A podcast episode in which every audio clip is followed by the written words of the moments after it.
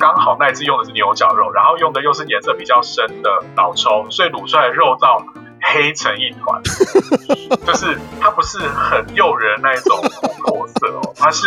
真正的黑，安格斯黑牛堡的黑那种感觉吗？比那个还要黑，不能这样说。是，很多都是客家聚落的地方。我发现这件事情其实它是一个很普遍会出现的，不是只有我们家族会这样子。那特别是在盐城，呃，有我所谓的米粉汤的三雄，嗯哼，就是三间最厉害的。这三间它都不只是观光客喜欢，在地人更喜欢。嗯，那他们的米粉汤都非常厉害。那大家全部下班之后，我们在很肮脏的房屋的房间里面，那我们的资深的同事就把烤肉架端出来，就现场拿着我们当天在度假村里找得到很干净又很好的食材，全部集合起来之后，我们就在很肮脏的洗衣房里面开始烤起来，然后配冰啤酒啊、红酒等等。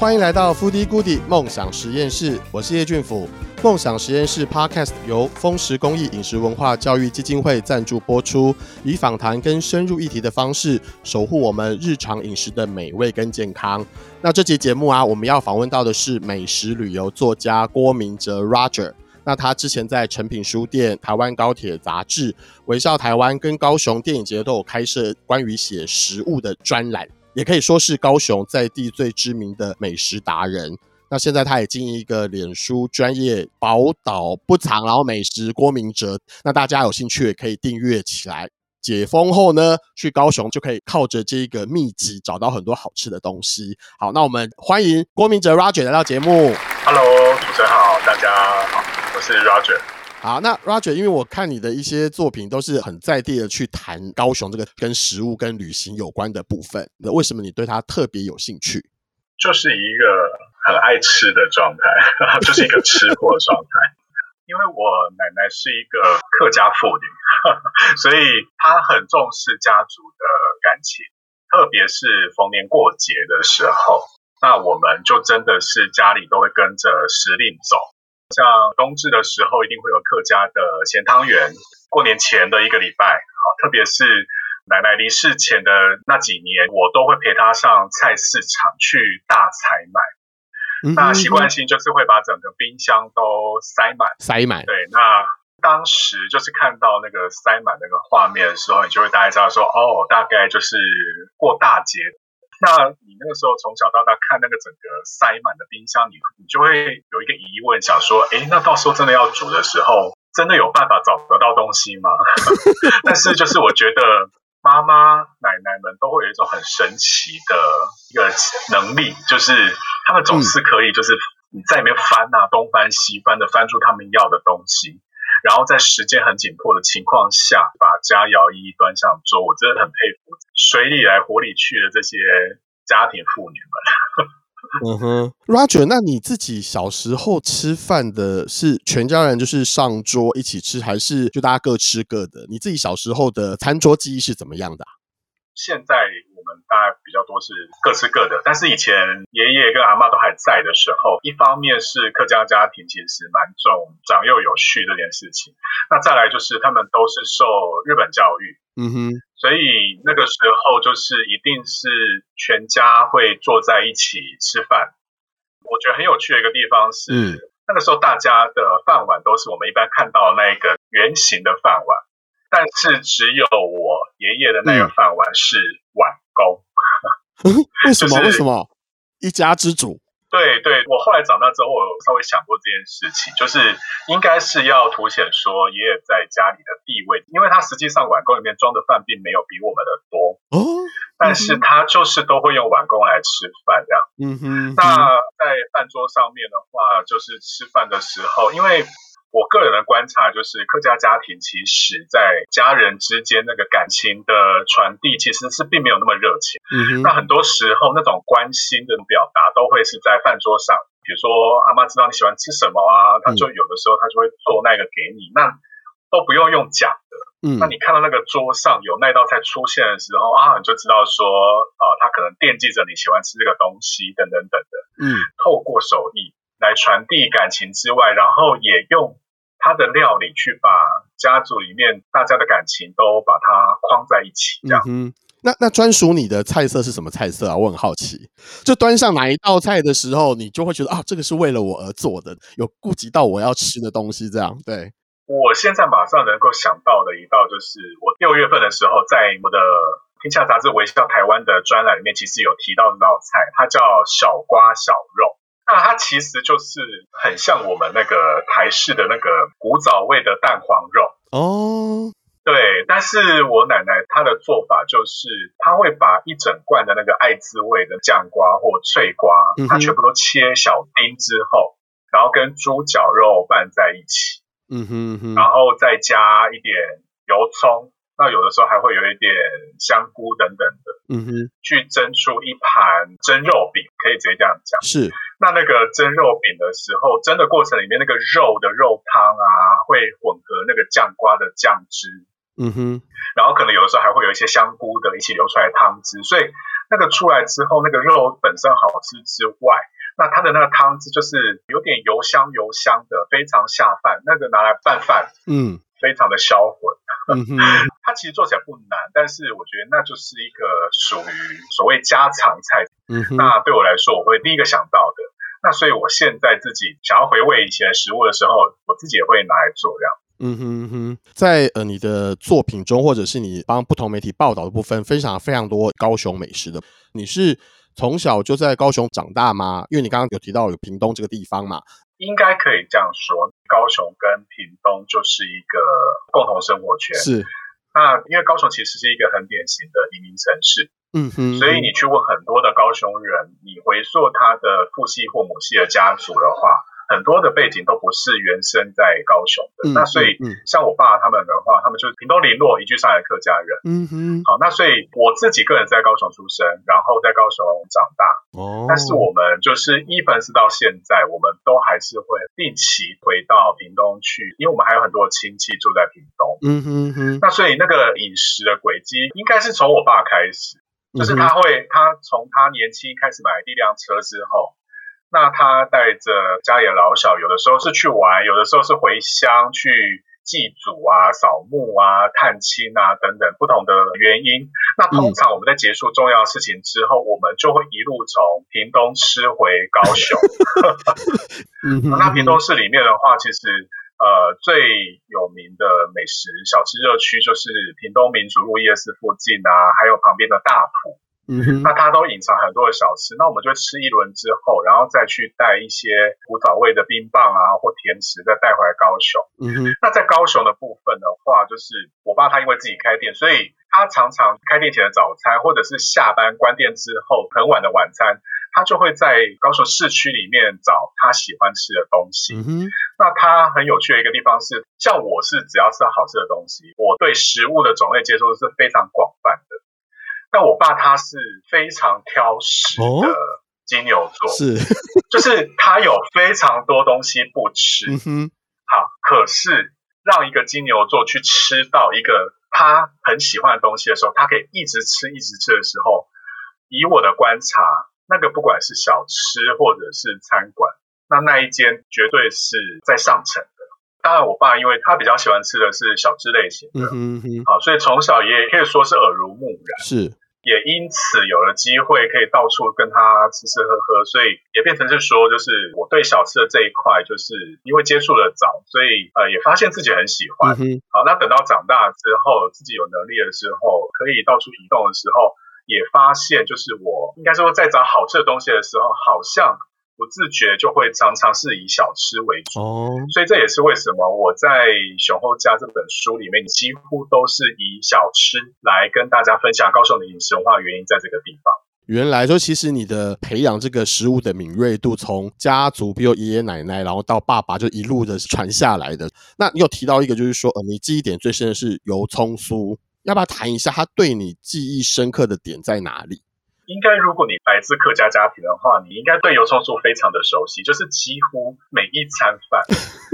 都一定会有料理里面会出现油葱酥，而且我其实我有去查过，就是客家人跟油葱酥之间的关联性。嗯哼，但是你应该是说，在台湾各个族群其实使用油葱酥的机会都有。是，但是你会发现一件很有趣的事情，就是比如说跟闽南族群来比较的话。闽南人在使用油葱酥的时候，油葱酥比较像是一个配角，嗯哼嗯哼，它是要去衬托或者是去铺成一道料理的一个前中后味，嗯哼。可是你到了客家料理里面的时候，当然它还是一个配角角色，可是它变得非常的抢眼，嗯哼。比如说在某一道料理里面，油葱酥它可能就独占鳌头的去担任一个调味的一个重任。它可能就不会再有其他的像虾米呀、啊，或者是像其他的一些香料的辅助，嗯、就是油葱酥它本身就是一个主角，所以你在吃到很多客家料理的时候，那个油葱酥的那个味道一出来的那个效果，在一开始是非常明显而强烈的。对，所以像我们家的冰箱就是呃有一层全部都是酱料区，那永远都会有一罐油葱酥。然后还会有一罐葱油在冰箱里面 stand by，就是因为它随时都有可能会被拉上来表现这样。但这个是你自己观察中，是你们家族的，还是你自己觉得是客家文化还蛮喜欢用油葱酥这个部分来做主角呢？我一开始小时候就是，其实那个时候我以为只有我们家特别爱用油葱酥，嗯，但我后来因为啊、呃，我做采访工作已经十几年了，那很多都是跟饮食相关的。那也去拜访非常多不同的，包括像南部的六堆地区，嗯、像美浓是等很多都是客家居落的地方。我发现这件事情其实它是一个很普遍会出现的，不是只有我们家族会这样子。所以我发现这个真的好像在客家人的饮食里面，它占了一个很重要的角色的原因在这边。Roger 可以跟我们分享一下，就是说对于客家饮食，我们刚刚在聊，就是说有同书是很重要的部分。就你自己这些年的采访跟观察，客家料理跟其他的料理最大不同在哪里？客家料理的话，我觉得大家以前一般的印象就是它的味道比较重，那可能油啊、咸啊、嗯、香啊这些特色。好，那除了这个之外，其实客家人整个他迁徙的背景的关系，所以客家人是非常。善于因地制宜的一个族群，就是他今天到了一个环境，他迁徙到一个新的环境之后，那通常那个环境都是其他好的地方都已经先被人家占据了，嗯，啊，后来到的地方通常都不是那么好，但他们就是有办法可以从当地有的东西里面去把它做食材的一个穷变跟转化。嗯，好，那这个转化的，就是因为以前它也没有保存食物啊，或是不像现在，就是我们我们会用很多的方式，或者是一些呃三 C 用品去保存食物，所以以前就有很多的方式是试图把食物在离开了它产期之后，还能够把它的赏味期限拉长。嗯，那延长了之后呢，反而就可以创作出更多的料理。好，那所以客家人的冰箱里面，其实很多人的家庭就是会有渍物这个东西。嗯嗯嗯，就是会有各式各样的渍物。那这个渍物的话，它可能可以拿来当小菜，比如说像韩国人吃很多小菜这种概念，或者是这些渍物可以拿来煮菜，或者是炖汤等等等的。所以像我印象很深刻，就是我们家的冰箱一打开的话，一定有一层全部都是瓶瓶罐罐。嗯哼，那这些瓶瓶罐罐里面的话，就是各种不同的油类、酱汁类，然后或者是制菜。那特别在夏天的时候，就是像春天之后，紫姜开始盛产的时候，就是嫩姜，嫩姜开始盛产的时候，我们家一定会做一个甜酸去自泡的一个紫姜的泡菜。嗯，那会一路吃到大概夏天的七八月左右。嗯哼。对，因为大概国历的八月中旬之后，那个姜开始要慢慢变老。嗯哼。好，所以大概大概最后一批可以到八月初都还可以做紫姜。嗯哼。那到冬天的时候，南部特别是美浓就是盛产白玉萝卜嘛。嗯。那所以我们就会拿白玉萝卜来做稍微辣一点的萝卜泡菜。嗯哼。但很特别的地方是。客家人腌这个泡菜，他会用一个很特别的黄豆酱哦。来腌，那里面再加一点点的，当然就是像辣椒啊，然后糖啊，啊这些来调味啊这些。但这个黄豆酱不是每个地方都买得到的，嗯嗯，所以常常就是我要跑到高雄的三凤中街哦，因为那边南北货集散嘛。但是你你会发现，就算是在三凤中街里面，也只有一两家有卖这个东西，你找得到这一个很特殊的黄豆酱。嗯嗯，对，你可以想象，就我们平常常常看到是黑豆豉，嗯嗯，但它是黄豆去做的那种豆印酱。那这个冬天的白玉萝卜的泡菜，如果没有这一款黄豆酱，就会感觉它少了一个味道，这样。嗯哼。对，所以像是渍物这个东西的话，我觉得就是在客家的饮食文化里面，它是一个非常独特还有鲜明的一个存在这样子。嗯、那当然，比如说像你过年的时候会拜拜啊，然后就会有一堆鸡鸭鱼肉啊什么什么的。所以客家人很擅长卤肉之后，再把那个卤汁拿来做变化。好，那所以大家一定都有吃过像什么高丽菜风啊、冬瓜风啊、嗯嗯嗯、这些东西，或者像福菜啊那个。那很多都是拿那个酱汁再来穷变，就是连那个酱汁的一分一毫都不浪费，这样子。是，这些都是在客家饮食文化里面，我觉得很鲜明的特色。嗯哼。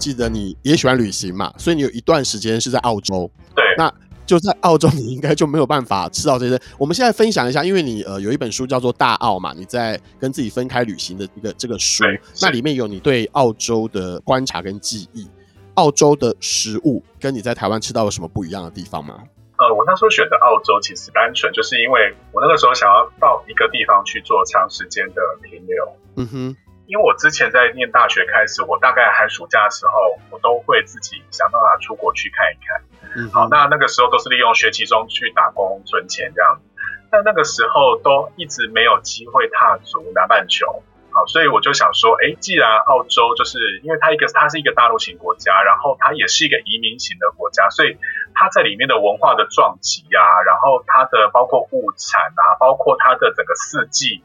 跟我们北半球是完全包括四季就是颠倒的嘛，嗯哼，那很多的文化风俗各方面都是不一样的，所以那个时候我就想说，哎，那就可以花个两年的时间停留到当地去做探索这样子。那当然，我到每一个新的陌生的国家的时候，我也不知道为什么，我也没有特别的设定，但是我通常到每一个地方去的时候，我第一个去的地方都是菜市场。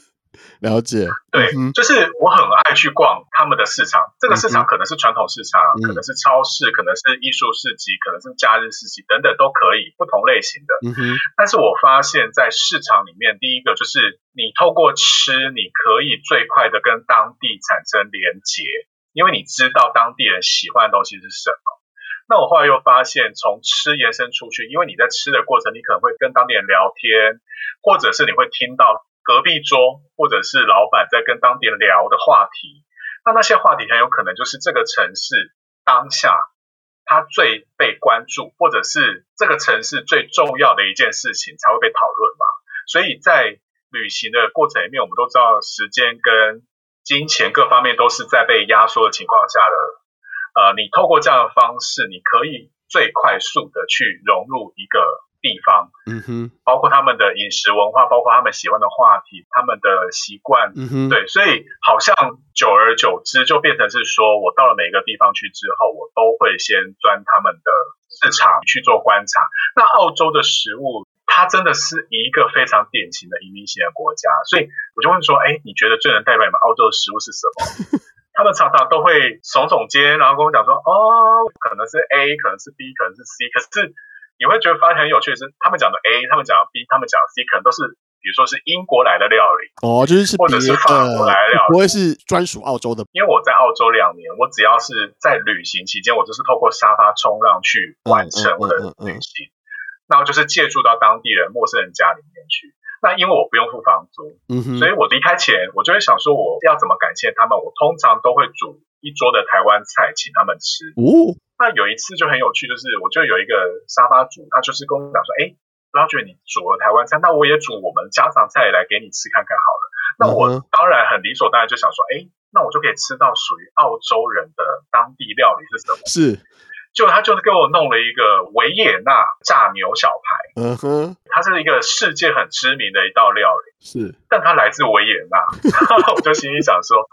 OK，然后他就说，可能是这就是他们从小到大，哦，他们家里面一样是奶奶的食谱传承下来，就可能移民的时候他们是从欧洲，没有错，所以他的奶奶爷爷是从欧洲移民过来的，嗯、所以就有了这一道家常菜传下来这样。嗯、那我就发现大部分的澳洲家庭其实都是这样，所以你到了像雪梨、墨尔本、布里斯本这些大城市的时候，你就会发现。各式各样、不同类型的餐厅，嗯哼，异国料理非常非常的多。那一定要我说出一个非常代表澳洲的食物的话，我会说有一道甜点叫 Pavlova。嗯哼。那那个帕法罗瓦，它其实是一个俄罗斯的芭蕾舞的一个名伶，他在几十年前曾经来到纽西兰跟澳洲巡演。嗯哼，那当地的主厨就是以他的曼妙的舞姿去发展出来一道甜点。这道甜点它里面完全不用任何淀粉，它只用了烤蛋白霜来架构出整个蛋糕的膏体。那澳洲人会在那个烤蛋白霜的那个上面再铺上季节性的一些水果，然后一点鲜奶油，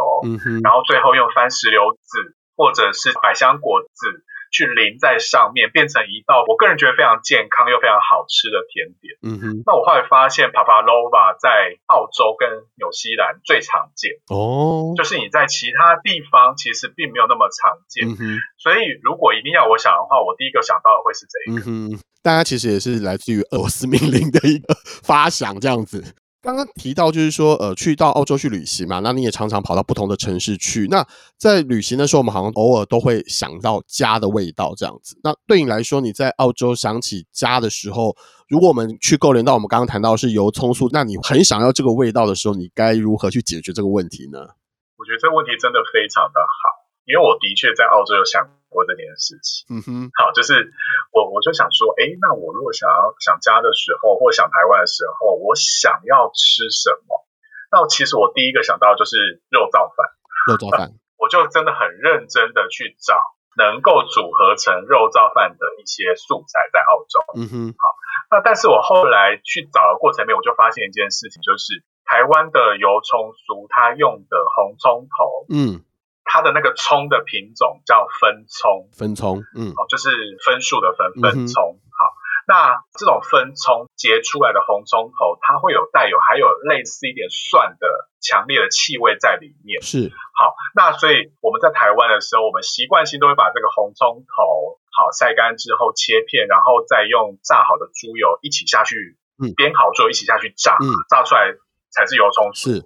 那我后来到了澳洲的连锁超市去找的时候，我发现，因为在国外的时候，如果你要找这种红葱头的话，它的英文叫 shallot，就是 S H A L L O T。嗯哼。可是你会发现在他们的那个酱料的那一个栏架上面，你常常会看到很像油葱酥的东西，嗯、可是它的罐子上面会告诉你说这个叫 dry onion，嗯哼，就是干洋葱片。是。那我后来就仔细的去研究一下之后，就是因为洋葱跟红葱头概念上来说是不一样的东西。那洋葱它去炸成金黄色的油葱酥，看起来跟油葱酥真的非常像。但是第一个，它不是用红葱头去炸；第二个，它也不是用猪油。嗯，好，所以它弄出来的那个炸的洋葱片的味道，它其实从香气到它的口感。都跟我们的油葱酥其实是不太一样的，但我只能找到这个东西是最类似的，去取代它。那第二个就是刚刚有提到的，就是因为你炸油葱酥最经典的是那个猪油嘛，但是澳洲因为屠宰方式的不同，其实澳洲的第一个就是它的猪肉，它带有一股比较浓郁的肉腥气。哦，那第二个就是我们在台湾，如果你要炸猪油的话，你通常都会到那个传统菜市场找你熟悉的。肉饭，然后跟他讲说，请他帮你准备一块猪背油。对对。那猪背的那个地方，那个炸出来的油特别好。嗯。那你就想，就是在澳洲几乎都是连锁超市。嗯。你几乎很难很难去找到一个地方，它可以直接卖给你这个猪背油。嗯哼，嗯哼。所以我在炸那个干洋葱片的时候，大部分的时间我也不是用煸出来的猪油去炸的，嗯、我就是拿那个比如说什么橄榄油啊，或什么。对。对，就是你就只能取类似的东西去做取代，所以弄出来之后，它其实有。一点点类似像油葱酥的概念，嗯，好，这是已经第一个好，我找到取代的地方。那第二个就是肉的部分，嗯，好，那肉的部分的话，因为澳洲的第一个，我觉得猪肉味道太重了，嗯，所以你下去不管是卤肉糟或什么，那个味道还是非常的腥，我不太喜欢，嗯，所以我常常会用牛的绞肉或羊的绞肉来取代。哦，那当然，因为在澳洲的话，牛肉其实是比猪肉还便宜的，嗯哼，所以我在澳洲两年，猪肉吃的次数不超过五次，就是一根手指头数得出来。其实真的是因为味道的问题，因为一个是味道问题，第二个是价钱，哦、就是你在澳洲跟牛相关的东西都很便宜，所以澳洲的物价是台湾的将近三倍高。嗯哼你在台湾，你要买鲜奶其实是非常贵的。是，可是你在澳洲，你要买两公升或三公升的家庭号的话，你大概四五十块台币，你就可以买得到。嗯，所以那个时候常常用牛奶来当水喝。那所以牛角肉 或羊角肉这些东西也是。常常都会是在特价的时候，我会去搜罗的部分，所以我就会常常拿羊角肉或牛角肉来做肉燥。嗯、但是因为羊角肉跟牛角肉，其实它的肉色就是你煮好之后肉色是比较深的。嗯嗯。然后它的味道其实也跟猪脚肉其实不太一样。一样所以好，第一个就是你油松素的部分已经有点不一样了。是。然后绞肉部分有点不一样。好，再来就是肉燥的灵魂，还有另外一个就是酱油。酱油又很有趣，就是你在。澳洲，你就算是到华人超市去的话，你最常最常买到看到的酱油都是什么老抽啊、生抽啊等等。但是实际上，台湾的一般的酱油，它的概念上来说跟生抽是比较接近的，但是生抽的味道比较死咸。然后台湾的酱油如果是好一点酱油的话，它是还有一点甘润、一点清甜的口感在里面，然后有豆香气的。好，所以。你如果在国外用生抽来卤的时候，你常常会就是卤到已经你已经觉得有点咸了，可是它的那个香气还出不来。嗯，那如果像我有一次，我就想说算了，那我就改用老抽来试看看好了。结果因为老抽比较容易上色，嗯、那我就把分量下降，它用的比例下降，就刚好那一次用的是牛角肉，然后用的又是颜色比较深的老抽，所以卤出来的肉燥。黑成一团，就是它不是很诱人那一种琥珀色哦，它是真正的黑，安格斯黑牛堡的黑那种感觉吗？比那个还要黑，我只能这样说。是，那好死不死那一天，我刚好要宴请一桌我的外国朋友来吃台湾菜。嗯哼那我就心想说：天哪，每一个人就是我要把台湾吃惯的肉燥饭分享给他们，可是每一个人饭上面都是一坨很黑的，黑到就是我无法解释的一坨肉酱。嗯哼，那我就只好切了很多看起来很鲜美的小黄瓜丁，撒在撒在上面去补救它，这样还蛮厉害的啊，还蛮厉害的。所以这个是我现在回想起来，我觉得很有趣的一个旅行经验，这样对。那那一次就大概勉强过关，嗯。但其实我觉得好像听 Roger 讲，就会变成说，其实真的想要还原那个味道，可是因为在不同的国家，他们的食材的不同，跟譬如说酱料的不同，你好像也很难完全去还原到你传统的油葱酥的味道。那我比较好奇的是，你的外国友人吃了你的肉燥饭啊，他们的感觉是怎么样的？或者他们吃到油葱酥的味道，他们的反应是什么吗？必须说，就是肉燥是我在澳洲非常抢手的一道料理，就是。就是如果在国外你吃到油葱酥或者是炸洋葱片好了，比较常出现的是在比如说像红酒酱啊，或者是苹果酱里。好，所以常常是你在吃牛排的时候，可能旁边会放一坨的炸洋葱片，然后再去淋酱。他们概念上是这样子吃的。所以当他看到就是类似油葱酥这样的做法，然后卤到肉道里面去的时候，因为你知道当那个炸炸过的那个葱片啊。嗯，你不管它是用红葱头或是洋葱，我觉得就是你吃单吃那个炸的那个东西，你还是会觉得有点油腻。嗯，然后，嗯嗯、但是你如果进到酱汁里面去转化过它之后，它的那个甜味会出来。嗯哼，那他们没有想过说，哇，原来竟然可以用这样的方式去做出一个，因为呃，就算是用 dry onion，它不是油葱酥去卤出来卤肉，它还是有一股。很鲜明的那个炸的那个洋葱片的香气在里面，嗯哼嗯哼，好，那再加上酱油也不是他们常常会使用的酱料，所以他们对这道台式肉燥，就是因为我的肉在里面还会加卤蛋进去，那他们有时候就是为之疯狂。就卤蛋这不是他们常会吃到，对，可是他们非常非常的爱，所以因为我打工度假，就是我还会有工作部分嘛，所以我如果在某一个城市长时间的停留几个月工作的时候，常常到最后。我都会几个跟我很熟的同事就会跟我讲说，Roger，你明天帮我卤一锅的肉燥，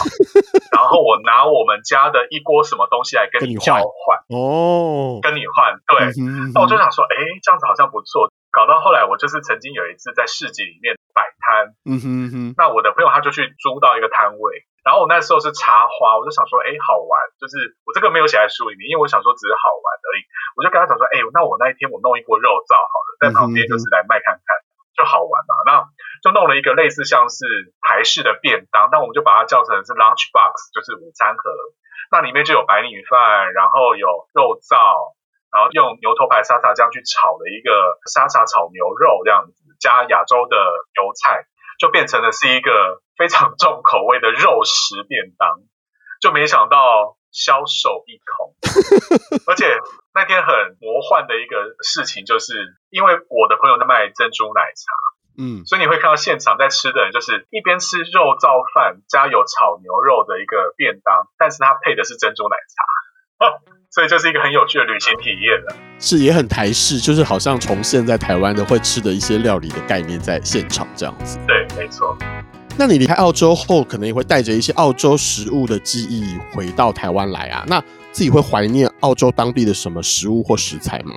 我觉得澳洲最特别的地方就是他们到哪里都能烤肉，是这件事情是让我比较印象深刻的。呃，因为我曾经在五星级的度假村里面做做房务的工作，嗯哼，好，那大家全部下班之后，我们在很肮脏的房务的房间里面，那我们的资深的同事就把烤肉架端出来，就现场拿着我们当天在度假村里找得到很干净又很好的食材。全部集合起来之后，我们就在很肮脏的洗衣房里面开始烤起来，嗯哼，然后配冰啤酒啊、红酒等等的。那也有一次是在我上了雪山，为了学滑雪，在零下的雪地里面，一样是在烤肉。好，这么厉害！烤肉文化里面，我觉得很有趣的一个地方是，因为澳洲有鳄鱼，然后有袋鼠，嗯哼嗯哼，然后还有一些鸵鸟。所以你在一些超市里面，你其实是可以直接买得到袋鼠肉，是一定买得到啊！真的，鳄鱼肉我记得也买得到，然后还有鸵鸟肉。我其实第一次在澳洲的超市里面看到那个盒装的袋鼠肉之后，我还愣住，就是因为我们的饮食文化里面完全没有这个东西。嗯，对。但是当它出现在超市的时候，你知道那个连接很强，就是因为你能在超市出现的东西，代表是当地人一定常常在使用它。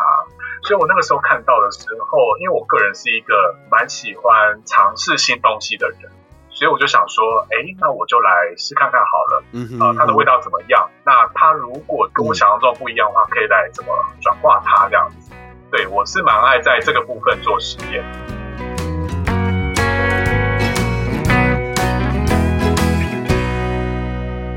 Roger，你从澳洲回来之后，你就开始持续写作啊、演讲啊，然后你也推出了你的有关美食的这个书籍嘛？那可以跟我们分享一下，就是高雄的饮食文化跟习惯大概会是什么？因为我们可能讲到台南会讲说啊，就是比较甜或什么的。那就你自己的观察，高雄的话，你会怎么去定义它呢？高雄的饮食其实是非常多元的。你可以在呃很多不同类型的小吃上面看到其他城市的迁徙过来的影子，嗯哼，就是两代三代以前他们移居到高雄之后落地生根，嗯哼，那你放眼全世界，任何一个移民色彩很强烈的城市都有一个共同的特色，就是他们对外来的事物，嗯哼，包括食物，他们的接受度是很高的，嗯，但是当一个人事物进到这座城市之后，你要如何待下来，那就是各凭本事。好，那你如果可以待得下来，你接着一代一代传承下去之后，你就会发展出属于高雄的一个样子。好，所以高雄的饮食它很多元，它却有自己的一个气味。但从这些饮食里面，如果你要再拉出特别的几项，就是很能代表高雄的饮食的话，我会说，就是很多的老高雄人现在早餐还是喜欢吃烧肉饭。嗯。好，比如说很多人到台南都会想要吃什么样的早餐，到了哪里会想要吃什么样的早餐。嗯、那在高雄的话，烧肉饭是一个很经典的代表。嗯哼，好，那烧肉饭对很多我的中北部朋友来讲的话，他们第一个想象的是，哎，他们会连接的是是不是港式的脆皮烧肉啊什么的。嗯，嗯，但是我们讲的烧肉饭的话，就是我们中秋节的时候会自己铺那个烤肉架、生炭火，自己去烤的那个烤肉。是，但是我们会用烧肉来形容它。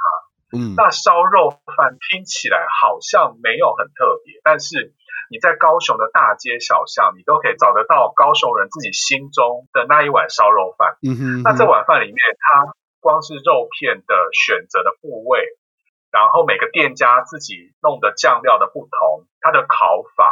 然后它搭配的米饭，还有它的配菜，它就会有千千万万种不同的组合。嗯哼。好，那烧肉饭的话，因为高雄有很多劳工阶级的朋友，是。好，所以。我们早上的时候，我们一定要是可以吃饱，可以快速可以上工的。嗯，好。但是高雄因为南部非常的热，嗯哼，所以你要让它又可以吃得下去。嗯，好。那吃得下去的前提就是这个食物可能口味就会比较重一点点。是。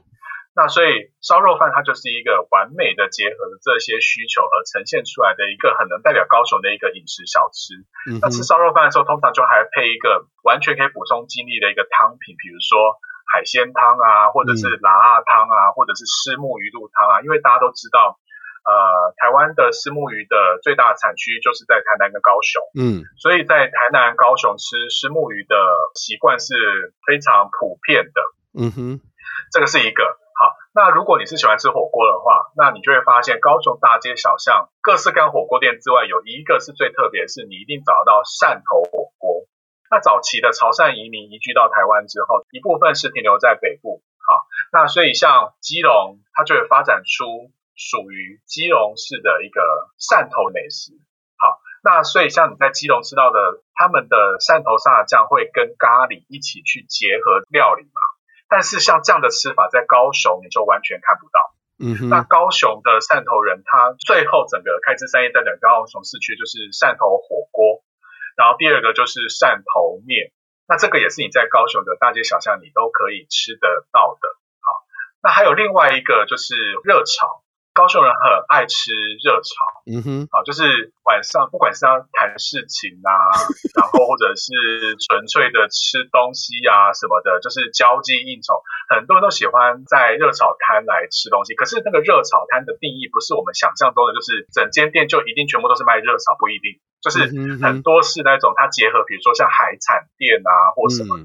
好，那在高雄的话，就是还有另外一个很特别的地方，就是。高雄的海产店会有一个独立出来的，叫做澎湖海产。哦，因为高雄早期的移民澎湖人非常多，是，所以这些澎湖人，他们 even 是到现在，他们都还有很多的亲戚，或者他们有一些资源是在澎湖群岛的，所以每一天澎湖新鲜的海产都会当日及时的运到高雄来。嗯，然后呢，在中午或晚上的时候呢，他们开店就可以使用，所以高雄人很习惯去找澎湖海产店去吃只有澎湖来的一些特别的海产，然后他们就有一些不同的料理。那这些料理里面的话，很多就会跟热炒结合在一起。嗯哼，好，所以概念上来说的话，就是这些都是高雄我觉得非常有特色的一些饮食文化。那高雄我觉得还有另外一个我觉得很有趣的现象，就是高雄人很喜欢一餐里面什么都吃得到。就是比较复合式的，是，就是选择性多，可能也觉得这样比较划算，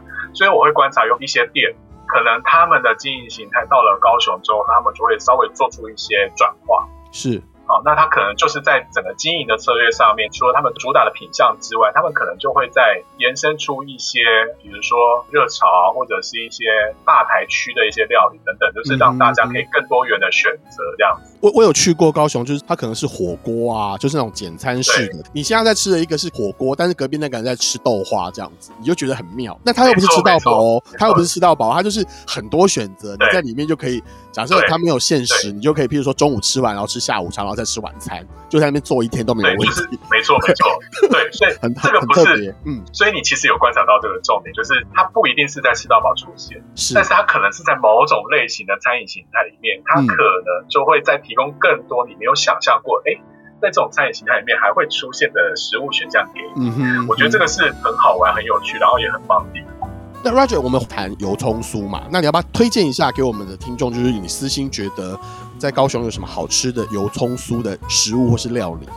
油葱酥的话，我第一个想到的就是米粉汤，是或者是切仔面。嗯哼，这个其实就是我从我爸那边学过来的，因为他个人非常喜欢吃米粉汤。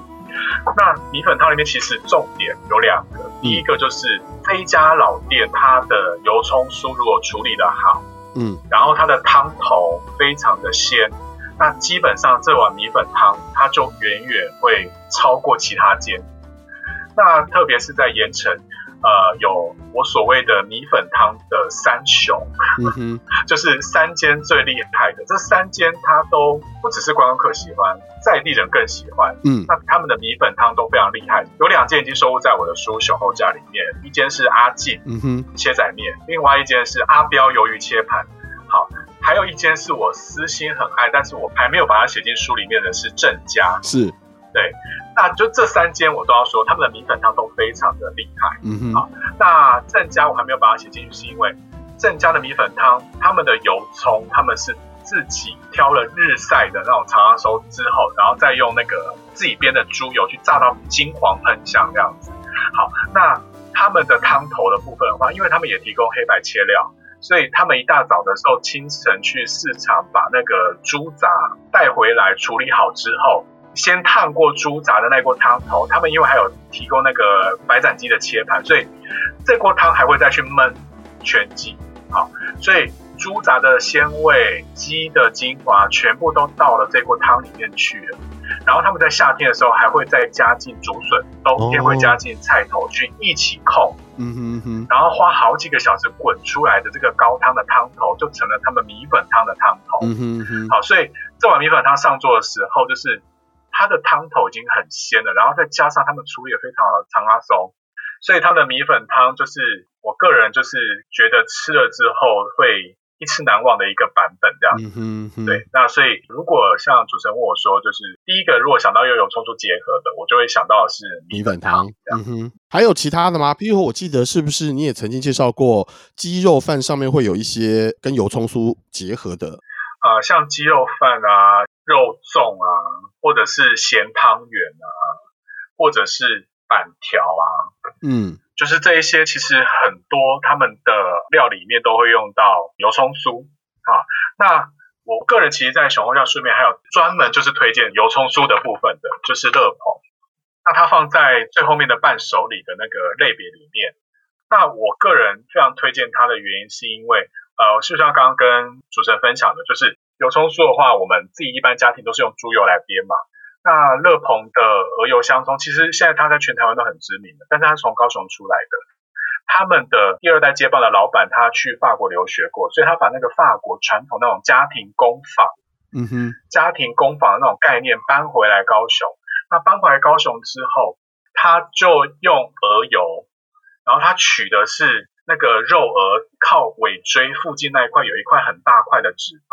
然后那个脂肪就是他去炸出鹅油之后，然后再跟日晒的红葱头去做结合，好，所以它的那个出来的不管是鹅油的葱油或者是它的那个葱片都非常非常的香，所以那个也是我们家冰箱里面会常备的一些酱料里面的其中一款这样子。那至于说其他就是很经典的结合油葱酥，然后呈现出来的料理实在是真的太多了。真的有兴趣的话，其实有时间可以去翻翻我那本书《雄厚讲》，因为它在每一个不同的小吃的店家里面，它可能都会有一两样单一的品相会结合油葱酥，然后呈现出来。那我如果觉得它很棒的话，我就会单独把它拉出来写在书里面跟大家做分享。其实大家可以去翻一翻。嗯哼哼，当然我觉得，如同你刚刚提到的话，有些店家他们可能会运用新的手法，比如说法式的方法来做。那你自己会觉得跟你小时候吃到的味道有什么不一样的地方吗？呃，如果是乐朋这一款的话，我我个人觉得就是跟我们台式的油葱其实就是一模一样的，只是它用鹅油来取代猪油。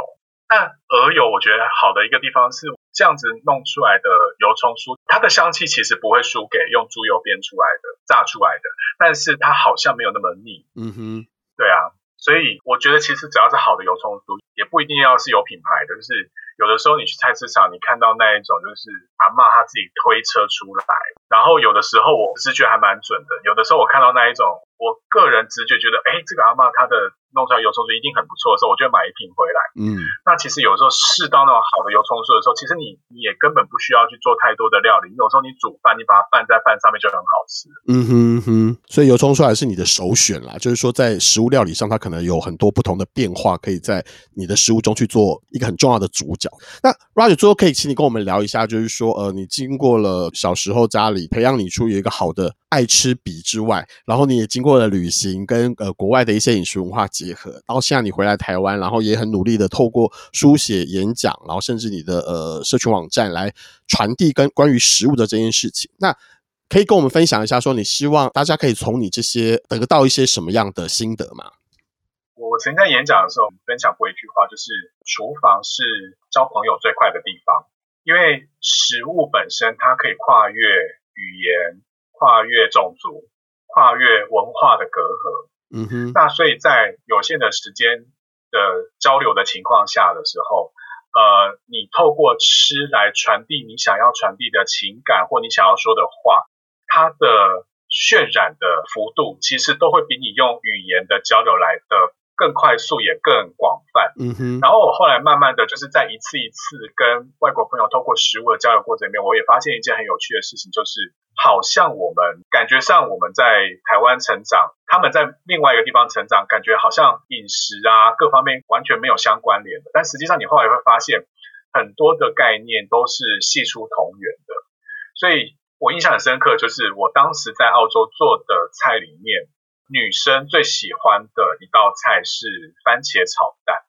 我就问他们说：“哎，为什么你们都那么喜欢番茄炒蛋？而且甚至很多人要找我学。”嗯哼，那他们就说：“第一个就是呃，因为番茄炒蛋它很清爽，然后女生很怕胖嘛。那第二个是因为我的番茄炒蛋版本面我会加一点点的番茄酱进去，是，就是让那个番茄的酸的层次可以分出来这样子。嗯哼嗯哼，那。因为加了一点点番茄酱进去，然后那番茄又炖的特别的烂，所以其实那种口感上面，其实他们连接到的是他们常常吃的红酱。那我后来就发现了一件事情，就是如果我今天在做一道料理的时候，我要跟他们分享，那如果我今天做的是完全他们没有吃过的，他们可能当下会觉得哇很好吃，可他们记不住。是，但是如果我今天煮的一道东西，他们是。跟他们以前从小到大的饮食文化是有一点点关联性的，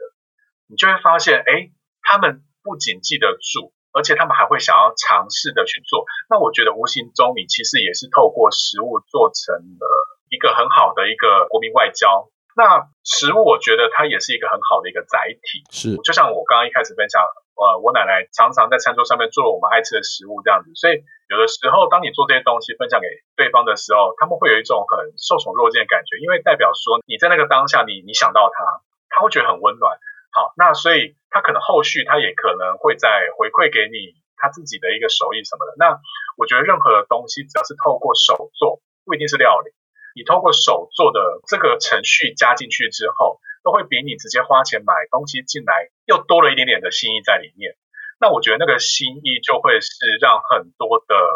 关系就是可以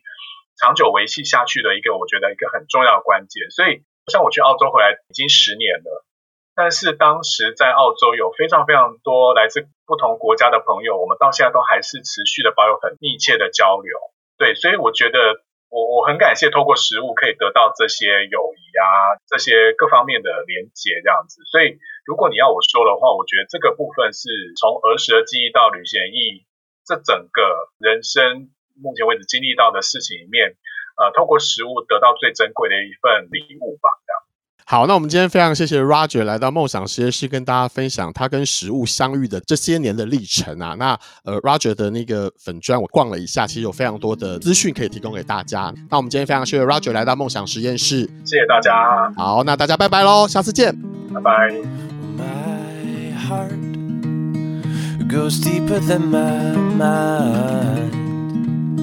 Sees farther than my heart.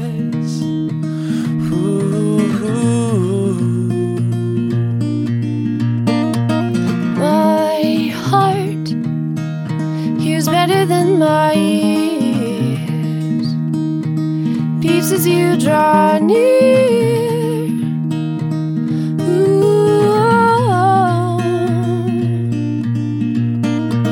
True love never forgets, so fill my heart. Fill my head. Fill my bones. Fill my breath. Let us have a life they'll never forget.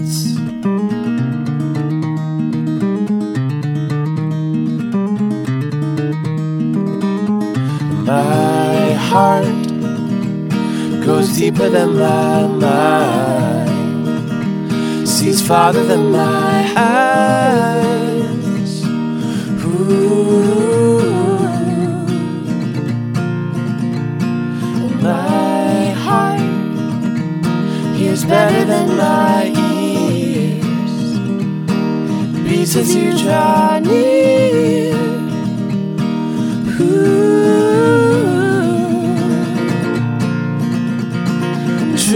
Love never forgets, so fill my heart, Fill my head, fill my bones. fill my breath. Let us have a laugh that never forgets.